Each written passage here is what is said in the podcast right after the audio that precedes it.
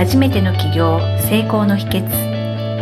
この番組は起業家教育の専門家坂本典彦が初めての起業で成功するために大切なポイントを毎回お届けします。今回も立志財団の副理事長でカウンセラーで活躍されていらっしゃいます三木さんにお越しいただいております。三木さん、今回もよろしくお願いいたします。あ、はい、どうぞよろしくお願いいたします。ありがとうございます。それであの、三木さんにですね、あの、はい、まあ、カウンセラーとしてのその起業家の先輩ということで、はい。あの、おそらく多くの方が、あの、まあ、知りたいなと思ってるであろうと私が勝手に思ってることがあるんですけども、はい、はい。あの、カウンセラーさんって多分今そんなに少なくないわけじゃないと思うんですね。むしろ多いというか。そうですね。はい、多いですね。はい。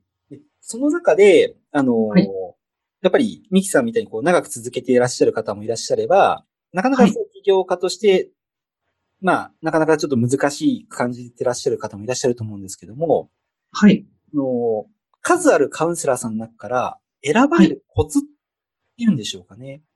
はい。はい、はい、はい、はい。そのあたりをですね、ちょっとこう、ひょっとしたら、ライバルに死を送ってしまうことになるかもわかんないんですけれども。はい、なるほどです、なるほどです。はい。ちょっとその辺は、あの、はい。起業を志される方のお役に立つ話をですね、聞かせていただければと思いますので。ああ、ありがとうございます。そうですね。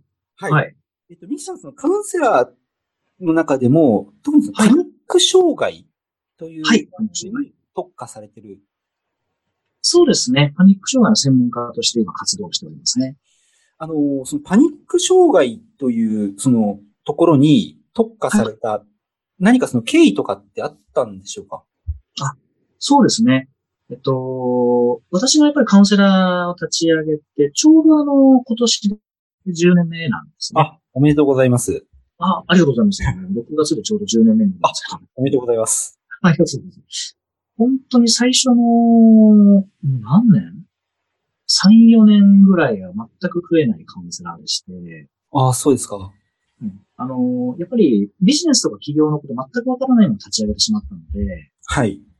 とにかくクライアントは誰でもいいって感じで始めたんですね、ホームページ立ち上げて。ああ、誰でもいい。誰でもいい。誰でも来てくれる。なるほど。あ、もう来てさ、来てくれさえすれば誰でもいいです、みたいな。ああ、そうそうそうそう。はい。逆にあの、誰でも対応できるスキル持ってますよっていう自負はあったんですね。はい。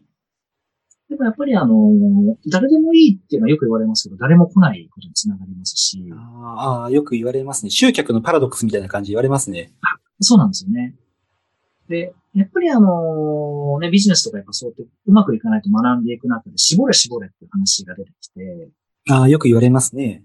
うん、なんか顧客を絞りなさいっていうけど、顧客絞るのってすごい怖かったんですよね。はい。さらに誰も来なくなってきてしまいました。ああ、そっかそっか。市場の数が小さくなるってわけですもんね。そうなんですよ。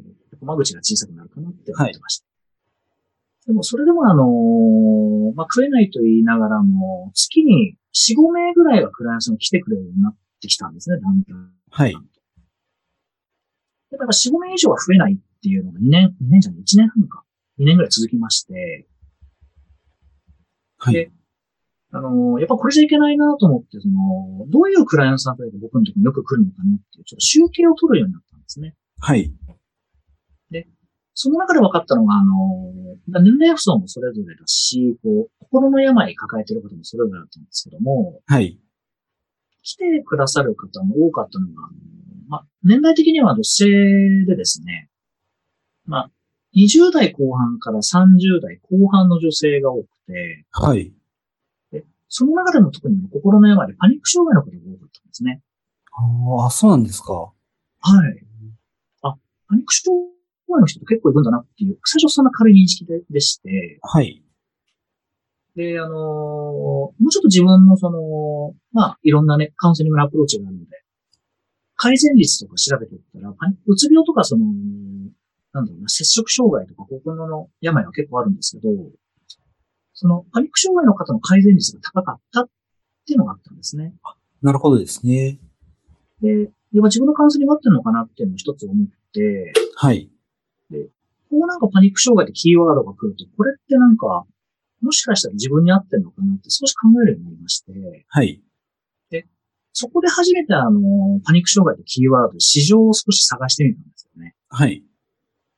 したら、あの、ちょっと僕も本当にその時分かんなかったんですけども、意外にあの、パニック障害というキーワードは、うつ病のちょっと下ぐらいに出てくるようなキーワードで、はい。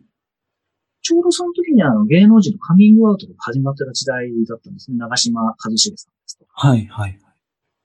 あの、なんだっけな、萩原、長ですね。さすがさんだっけな。長さんかな。っていう芸能人の方ですとか、あとは女性の方もちらほらと、パニック障害でカミングアウトしてて、はい。で、あ、パニック障害って結構多いんだなって思ったんですよね。うんで、あとやっぱり、ね、探していくうちに、パニック障害の専門家って全然いなかったってことに気づいたんですね。あ、なるほどですね。そうだったんですね。そうなんですよね、本当に。いるにはいたんですけど、二人ぐらいしか僕見つけられない。そうです。少ないですね。で、あの、クライアントはこんなにたくさんいるのに、専門家こんないないのか。っていうことにまず一つ気づけたっていうのが自分の中で良かったなっていう点がありまして。はい。だったらここの専門家として、ね、自分は、これをちょっと自分のターゲットにして、あの、クライアントとして、そこをこう軸にして展開していったら面白いんじゃないかなっていうことでやり始めたっていうのが、あやり始めたっていう経緯ですかね。なるほどですね。あの、はい、すごくあの、今のそのお話って、まあ、学びの多い内容だなと思ったんですけども、はい。例えば、えっと、来ているお客様の中で、はい。えっと、こういう人が多いとか、こういう傾向の方が多いとか、はい。それってあの、調べることってすごく大事だなっていうのをすごく思ったんですね。そうですね。大事ですね。あの、お客様をこう分析するっていうんですかね。はいはいはい。やっぱり今、例えばこうひゃく名のお客様のリストがあったときに、そのうちのこう、はい、多くを占めるお客様の症状っていうのは、多分、はい、なんていうんでしょうね。自分がこう、強みを発揮できる分野だとか、はい。はい。まあ、ね、ミキさんもおっしゃってたんですけど、こう、非常にこう、貢献度が高いというか、改、改善率っていうんですかね。それが高い、はい。はい。お客様っていうのはもう、そういうリストからわかるわけなんで、はい。そうですね。こう自分の思いだけだと意外にこう分かんなかったりするけど、ちゃんと統計を取って数字に表して、うん、はい。分析をすると、自分の強みとか、自分がこう、はい、戦うべき市場っていうのが、明確になってくるんだなっていうのをすごくお話聞いて思ったんですね。そうですね。はい。それはもう自分が、えっと、自分のこう直感とか、なんとなく感覚とか闇雲ではなくて、ちゃんと、はい、えっと、事実を正しく見るために、統計で集計して分析をするっていう、はいはい、そういうこと、そういう地道な作業っていうんですかね。あ、そうですね。おっしゃる通りですね。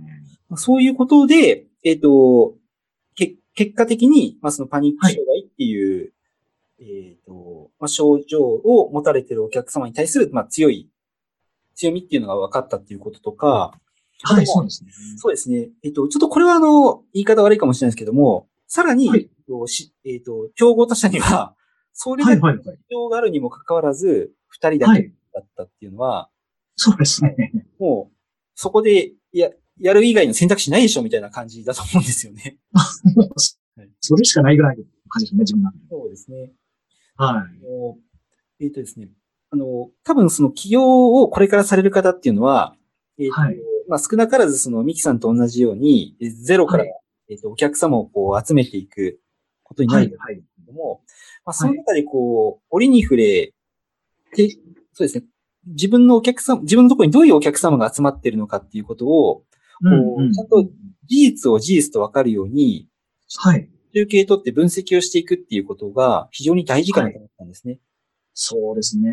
大事ですね。はい。で、その中で、あの、はい、自分が、えっと、どの分野とか、まあさっきに絞るっていうことをおっしゃってたんですけども、どこに絞っていったら、はい、よりこう、はい多くの方に貢献できるのかなとかっていうことが見えてくるのかなっていうのがすごくお話聞いて分かったんですね。うん、そうですね。はい。だからその、まあ、結局その、ね、ミキさんがその、数あるカウンセラーの中から選ばれるカウンセラーさんになったのって、はい。はい、ちゃんとそういう理由があったんだなっていうかですね。ああ。お客様の中からこうちゃんと分析して、えっと、はい、自分のそういうポジショニングがのヒントをちゃんと得てるっていうんですかね。ちゃんと分析。そうですね。はい。やっぱりあのー、まあ、最初二人しかいなかったんで、ここいけるなと思って行ったんですけども、はい。さらにやっぱりあのー、まあ、リサーチといいますかね、クライアントさんの声とか聞いていくうちに、はい。やっぱりあのー、外に出れない人が多いっていうことに気づいたんですね。はい、で、その視点でもう一回この市場を見てみたときに、はい。あの家に出れないんだけども、私のルーム来てっていうカウンセラーばっかり。ですね。あ、なるほど、なるほど。はい。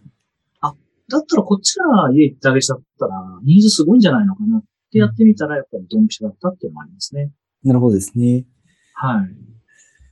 はい、ありがとうございます。あの、まあ、今回ですね、あの、今お話しいただいた中にも、すごくたくさんの学びがあったと思うんですけれども、はい。これからその起業をしたいなって思っていらっしゃる方に、まあ、特にですね、あの、はい。まあ、知っていただければと思ったのは、まあ、その競合他社のこともそうですし、お客様の、今、ご自分のところに来られているお客様からでも、事実をこう、ちゃんと事実として捉えるよう、捉えて、それちゃんとこう、その事実からどういうことがわかるかっていう分析をするというところで、ね、まあ、えっと、結果、まあ、その、パニック障害という市場に、こう、絞ったと。まあ、そうですね。そうですよね。そういうことができたっていうことがありましたので、はい、まあ私もそうですけど、ぜひですね、あの、これ聞かれてる方でこれから起業しようと思ってる方にはですね、闇雲にやるとかではなくて、まあ事実を事実としてこうしっかり認識できるような、うん、そういったことっていうのが大事だなということをですね、今、ミキさんのお話から学ばせていただきました。ああ、ありがとうございます。はい。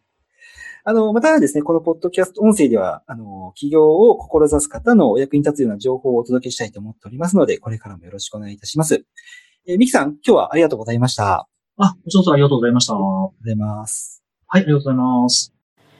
今回の番組はいかがだったでしょうか。あなたの起業の気づきがあれば幸いです。なお、番組では坂本典彦への質問をお受けしております。坂本典彦公式サイトよりお問い合わせください。坂本典彦公式サイトで検索してください。ではまた次回もお楽しみに。提供は世界中の一人一人が志を実現できる社会をつくる立志財団がお送りしました。